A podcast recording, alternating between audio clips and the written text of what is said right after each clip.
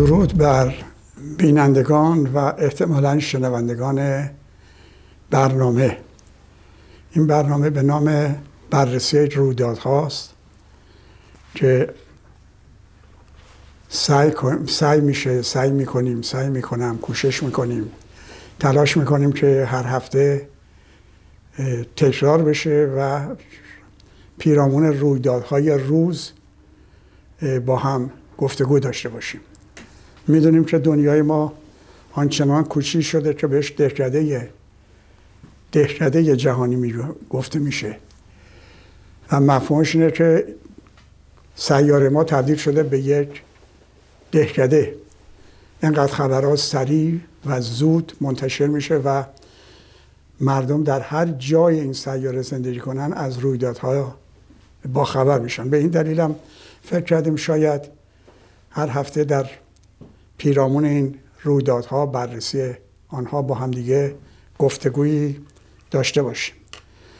از طرف دیگه آنچنان رسانه های گروهی فضای مجازی آنچنان پیشرفت های ما در فناوری کردیم که خبرها هم به سرعت پخش میشه و هم اینکه کهنه میشه.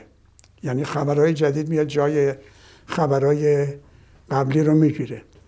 ولی از اونجایی که روی سخن ما با هموطنانمون به ویژه در داخله و همینطور در خارج ولی روی سخن بیشتر برای هموطنان داخله سعی می‌کنیم که به بررسی رویدادهایی بپردازیم که به هر حال به شکلی با منافع ملی ما ارتباط داره یا به شکلی در منطقه اتفاق میفته که نمی‌تونه با منافع ما و با آینده ما ارتباط پیدا نکنه. فکر کردم امروز در مورد یک رویداد منطقه‌ای صحبت بکنیم که برای در چند هفته پیش اتفاق افتاد و اونم یورش ارتش ترکیه به شمال شرقی سوریه و سرزمین سکونت دلاوران کرد سوریه هست. و در پیرامون این رویداد و اینکه چرا انجام شد چرا الان انجام شد چرا در گذشته انجام نشد خیلی صحبت ها هست که میشه کرد و امیدوارم که فرصت کافی باشه که گوشه ای از اینو یا بخشی از اینو من بیان بکنم. رئیس جمهور کنونی ترکیه طیب اردوغان یه آدم مذهبیه و می‌دونیم که به هر حال با کمک دولت های بزرگ غربی که می‌خواستن با برگ اسلام در منطقه بازی کنن اوایل تصورشون این بود که یک حصار یک نوار سبز به دور روسیه شوروی اون روز کشیده بشه و شاید بتونن کشورهای یا بخشای مسلمان نشون نشین روسیه رو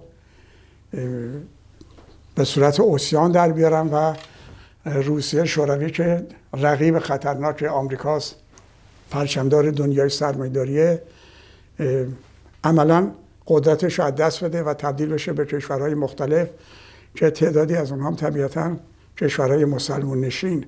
هستن مثل تاجیکستان ترکمنستان قرقیزستان قرقیزستان و چند تای دیگه. اول هدف این بود یعنی زمان کارتر به این نتیجه رسیدن که ارتش روسیه که وارد خاک افغانستان شده و همون سرنوشتی دچارش کنن که ارتش آمریکا در ویتنام شده بود.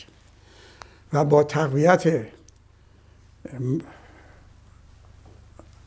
تقویت اسلام یا تقویت یه نیرویی که می‌تونه به نام اسلام با قشون روسیه شوروی بجنگه یا وارد جنگ بشه استفاده کنم و این هم ایجاد کردم با کمک مالی, افغان... مالی عربستان و کمک سربازای پاکستان شکل گرفت و این حرکت به نام طالبان موفق شد سرانجام دولتی که وابسته بود یا در ارتباط بود با روسیه شوروی بعد از خروج ارتش شوروی از افغانستان موفق شدن قدرت رو به دست بگیرن. خب این نوار سبز یا کمربند سبز دورده دور سرحدات روسیه شوروی از ایران شروع شد و با اومدن خمینی آغاز شد و در افغانستان ادامه پیدا کرد. ولی خب هر پیامدی اونم پیامدهای جهانی می‌تونه مسائل دیگه ای هم به دنبال داشته باشه. یعنی اگر در ایران با اون راحتی مذهبی ها به قدرت رسیدن که خود آیت الله خمینی هم تعجب می‌کرد باور نمی‌کرد به این زودی بتونن در ایران قدرت به دست بگیرن و بعد در افغانستان حالا چرا در ترکیه این کار رو نکنن؟ در ترکیه اشکال کار این بود که ارتش ترکیه که ارتش قوی بود و به گفته دومین ارتش پیمان ناتو به حساب می اومد از نظر نیرو. این ارتش این اجازه قانونی رو داشت این حق رو داشت که هر وقت احساس کنه دولت مردان در جهتی حرکت می‌کنن که با خواستای مصطفی کمال مصطفی کمال پاشا یا آتاتورک پدر ترکیه نوین مغایرت داره می‌تونست کودتا بکنه. ولی این حرکت به گونه آرام آرام انجام گرفت با تمام مقاومت ارتش ترکیه. سرانجام اسلامیا در ترکیه به قدرت رسیدن و این آقای طبیب طیب ببخشید. اردغان به فکر افتاد که حالا که من به قدرت رسیدم چرا خلافت اسلامی رو تکرار نکنیم؟ چرا من خلیفه اسلامی نشم؟ همونطور که خمینی در ذهنش بود یا بهش گفته شده بودن یا باور کرده بود که می‌تونه رهبر دنیای اسلام بشه همزمان به کسانی که در عربستان در رأس قدرت بودن همین وعده داده شده بود که خمینی به هر حال شیعه است و شما می‌تونین رهبر دنیای اسلام بشین که 85 درصد تا 90 درصد مسلمان دنیا سنی هستن. این آقام به این نتیجه رسید که شاید کسایی که در عربستان در رأس قدرت هستن توانایی رو نداشته باشن که رهبری دنیای اسلام سنی رو به عهده بگیرن. و این رویا برای این به وجود اومد که شاید ایشون بتونه این کارو بکنه. به همین دلیل دفاعی که کرد از فلسطینیا و فرستادن اون کشتی برای کمک به فلسطینیا و درگیر شدن با اسرائیل در حقیقت برای مطرح شدن خودش به عنوان رهبر دنیا اسلام بود نه دلسوزی برای کشته شدن فلسطینیایی که برای احیای سرزمین مادریشون مبارزه می‌کنن تلاش می‌کنن. دلیلی که میشه آورد اینه اگر ایشون مخالف این بود که کسانی جون خودشون رو از دست بدن به خاطر دفاع از سرزمین مادریشون چرا حمله کرده به سوریه و چرا کردهای دلاور ما به خصوص دلا شیرزنان کرد داره از بین می‌بره؟ پس ایشون به دلیل دفاع از مردم فلسطین نبود که اون رویداد اتفاق افتاد. بیشتر برای مطرح شدن خودش بوده و در موردهای دیگه هم دیدیم که سعی کرده خودش رو مطرح بکنه. ولی برمیگردیم به این سوال. این پرسش مطرح میشه. چرا الان سالهاست حدود 7 ساله که مسئله سوریه مطرح شده یعنی بعد از این سرنگونی قذافی در لیبی مسئله سرنگونی بشار اسد در دستور کار قدرت های غربی قرار گرفته. طبیعتا ترکیه وسیله این بود که از هفتاد و دو کشور مسلمانایی که میان با پول عربستان و پول قطر و اینا رو روونه کنه به داخل سوریه به عنوان حالا اول اسم این گذاشته بودن ارتش آزاد که عملا نیروهای اسلامی رو شکل میدن ولی بعدا به این نتیجه اسمش رو عوض کنن و بذارن داعش. این هفت ساله که مسئله داعش مطرح شده و داعش تونست خیلی از بخشهایی از سرزمین سوریه رو بگیره حتی شمال عراق دیدیم که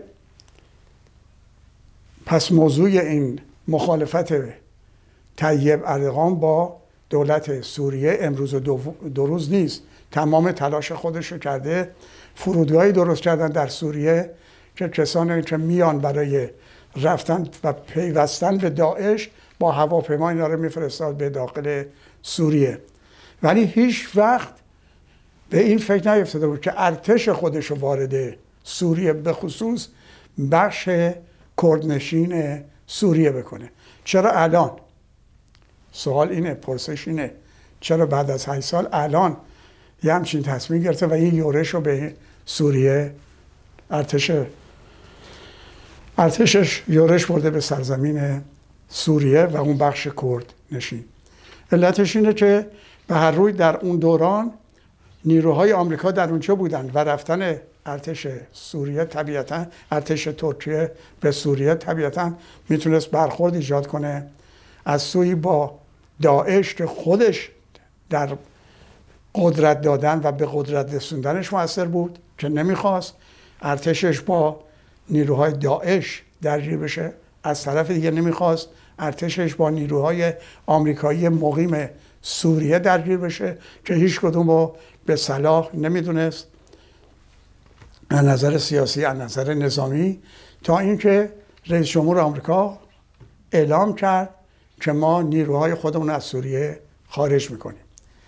این تصمیم این امکان رو به رئیس جمهور ترکیه داد که در خلایی که ایجاد میشه بعد از رفتن باقی مونده های ارتش آمریکا از سوریه ظاهرا به شمال عراق به پایگاه های شمال عراق. حالا موقعیه که ما می‌تونیم حمله کنیم و دولت سوریه هم شاید در شرایطی نباشه به خصوص که میون سوریه دولت سوریه و کردهایی که منطقه خودمختار درست کردن یه مقدار اختلافاتی بر سر خودمختاری و حدود و حد مختاری خودمختاری وجود داشت. و گفت از این فرصت استفاده می‌کنم و استفاده کرد و حمله کرد. ولی خب حمله ارتش سوریه به ارتش ترکیه به سوریه و کشداری که امکان داشت از کردای دلاور به وجود بیاد سر صدایی ایجاد کرد افکار عمومی دنیا باش مخالفت کردن. حتی در آمریکا که به جمان من به جمان خیلی ها بردن قشون. ترام وقتی تصمیم گرفت قشونش رو باقی مونده قشونش رو از ترکیه به عراق ببره به پایگاهی که در عراق داره خیلی معتقدن چراغ سبز رو نشون داد که آقا الان اون خاصی که سالها داشتی و نتونستی الان موقعشه. می‌تونه حمله کنی به سوریه. و خب افکار عمومی دنیا تکون خورد. هیچ یک قوانین بین المللی و سازمان ملل اجازه نمیده یک کشوری به سرزمین دیگه حمله کنه یارش نظامی بیاره. و این کار حتی در آمریکا مطرح شد. نمایندگان مجلس نمایندگان و سناتورهای آمریکا اعتراض کردن به رئیس جمهورشون که شما عملا چراغ سبز رو بهشون نشون دادی و رئیس جمهور آمریکا با عجله برای اینکه این توهم و این تصور رو بین ببره معاون خودش و وزیر خارجه رو به آنکارا فرستاد و اون نامه تندم نوشت که اگر تو ادامه بدی به این یورش اقتصادت رو داغون می‌کنم یا نابود می‌کنم یا همچین واجهی رو به کار برد. و خب اونم واکنش نشون داد. آقای رئیس جمهور ترکیه سرانجام به این نتیجه رسیدن که یه مقدار آتش پس بدن. یعنی آتش پس نه در حقیقت یه پنج روزی صبر کنن که بعدا این آقا ادامه بده. برای اینکه آتش بس همیشه بین دو تا نیرو برقرار میشه دو تا ارتش برقرار میشه که تصمیم می‌گیرن در آتش بس به همدیگه حمله نکنن. در صورت این تصمیمی بود که پنج روز ارتش سوریه ارتش ترکیه در سوریه یورش نبره حمله نکنه بعد این کار رو ادامه بده. که اینجا رئیس جمهور روسیه یا به قول دوست هموطن مارسکرای با رئیس جمهور فدراسیون روسیه نمی‌دونم چرا علاقمند به جای روسیه به جای فدراسیون این رئیس جمهور روسیه دخالت کرد و دعوت کرد از رئیس جمهور ترکیه که بره اونجا مذاکره کنم و گویا در این مذاکرات که میگن مذاکرات تاریخی بوده که شاید توافقها بعدا مطرح بشه الان اعلام نشده چه صحبت شد؟ به این نتیجه رسیدن که ارتش سوریه ارتش ترکیه مثلا می‌خوام این یورش رو متوقف کنه و در ضمن کردها مبارزین خودشونو در منطقه به طول 444 کیلومتر به عرض 30 کیلومتر عقب بشونن که ظاهرا این ادعای رئیس جمهور ترکیه که کردها از این منطقه در این منطقه فعالن و ما اونا تروریست می‌شناسه خیلی جالبه. تمام کسایی که بر سرزمین برای سرزمین مادری خودشون مبارزه می‌کنن در دنیای ما معروف شدن به تروریست. و اونهایی که این مبارزین و این میهم پرستار رو سرنگون سرکوب می‌کنن اینا شدن چه می‌دونم آزادی خواه در اسرائیل این آقای نخست وزیر جنگ طلبش که الان برکنار شده آقای نتانیاهو تمام می هم پرستای فلسطین رو که برای سرزمین مادریشون جانشون رو فدا می‌کنن تروریست می‌دونه ولی خودش که به اینا حمله می‌کنه اینا ترور خودش تروریست نیست. اینجا من به یک نکته هم اشاره کنم که در آلمان که دو تا یهودی از بین رفتن کشته شدن به حق تمام انجمنهای یهودی اروپا از دولت های اروپا خواستن که از جان یهودیان حمایت کنه تضمین بده که حمایت می‌کنه. ولی موقعی که نخست وزیر جنگ طلب اسرائیل حمله می‌کنه و فلسطینیان می‌کنه هیچ کدوم از این انجمن ها نخواستن از رئیس نخست وزیر اسرائیل که آقا تضمین بده که جون فلسطینی ها رو حفظ بکنی حفاظت بکنی. این هم از چیز رویدادهای اخیر دنیای ماست. من در این زمینه خیلی صحبت ها دارم بکنم. مخصوصا این فرصتی است که اشاره کنم به قتل عامی که در دولت عثمانی و به ویژه به دستور ارتش جوان ترکیه که کمال مصطفی کمال پاشا در رسش بود و می‌خواستن ترکیه رو به طور کامل به ترک بکنن. در این مورد صحبت بکنم که فرصت صحبت کردن نیست. و امیدوارم که این فرصت دست بده که بتونیم در این مورد و این قتل عام ارامنه در ترکیه عثمانی صحبت بکنیم و اینکه چرا رئیس جمهور کنونی قبول نیست. نه تنها معذرت بخواد از این قتل عام حتی میگه مطرح کردنش هم درست نیست. حتی می‌دونیم که دیشب مجلس نمایندگان آمریکا این قتل عام رو محکوم کردن ولی رئیس جمهور ترکیه زیر بار نمیره.